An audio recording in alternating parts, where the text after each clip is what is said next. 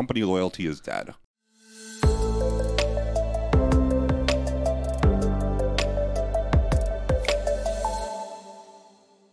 I think if you're in an organization that's growing and flourishing and you want to advance, you want Mhm. to do more, the best place to do that is at the company that you're established with because you know the culture, you know the team. Um, Your manager knows you, Your so they can. yeah, and it's it's low risk because the everybody thinks the grass is greener on the other side. The grass is most of the time the same or worse. Um, I was having a conversation with somebody, uh, not today. It was it was a couple couple days ago, and I just wanted to like shake them. I'm like, your problem is perspective. Like you're getting mad about everybody else, Mhm. and if you just changed how you defined success, you would be so much happier. Stop getting mad about all the things you can't control. Yeah. Just just focus on on what you can do, and you're going to be so much happier. Um, and that's true with moving up in the in your career. Like, y- y- yes, you might not be able to get a promotion right now, but there are things you could probably be doing to prepare for it. yeah, to prepare for it, to add value, so that in three, six, nine months, that conversation is so much easier to have with your boss. Right. You can only do what's in your control, right? I would say, you know, the person that's been there one day and the person that's been there 10 years, they have an equal voice. Yeah, Everyone needs to be on the same page in some fashion, right? So just that person speaking up and asking a question or that person explaining it, it's a benefit to everyone. Those are the things that I would argue that are in your control, right? Is show that initiative, show that an understanding, or that want to understand because again, building those bridges um, one is that network that bridge could take you somewhere else. along yeah somewhere else so so just to be clear, if if you don't feel like you're progressing in your career, my my advice to you, our advice to you would be stop focusing on your title and focus on your value. That is a that is a very easy conversation to have with your boss. Say to your boss, "Hey, this is how much value I'm bringing to the company. How much more value do I need to bring in order to move up to that next level?"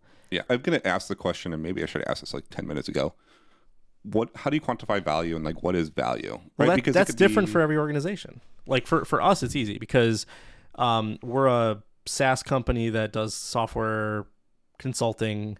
So to us, value is quoted project work done on time. On you, you have a billable rate Yeah. that you can equate it to Some companies, it, it's probably like a velocity of bugs squashed, or I don't know other other I don't know how other SaaS companies operate. yeah but it like reducing lead time on Yeah. projects or Yeah, something lead right time. like yeah So every organization is going to have some metric that they use to define whether or not a team is successful. and your manager should know what that is If they don't, you got a bad manager. You probably should find a new, job.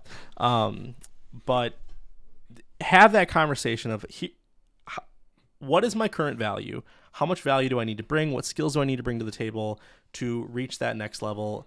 A good manager is going to have an answer, and they're going to be able. They might not give it to you on the spot, but they'll get back to you. They'll they'll they should get yeah be able to give you an answer. Once you have that, work it.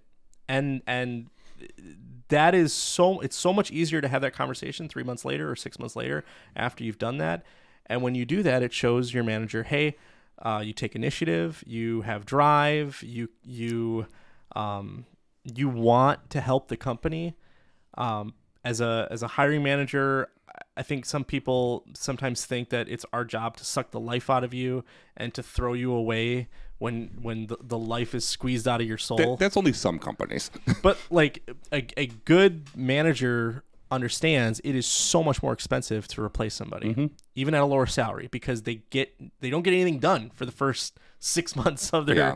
of their time there so a good manager is going to want to keep you they're going to see that and they're going to want to reward you um and and if you if you aren't getting that go find another job because those jobs do exist they are out there it, this is where this is I think where I would argue the the phone interview is probably one of the most tellings and the most important part of the interview process. why do you say that Well, just because you know it's it's generally about how the company and how you operate, yeah right? It, it's use.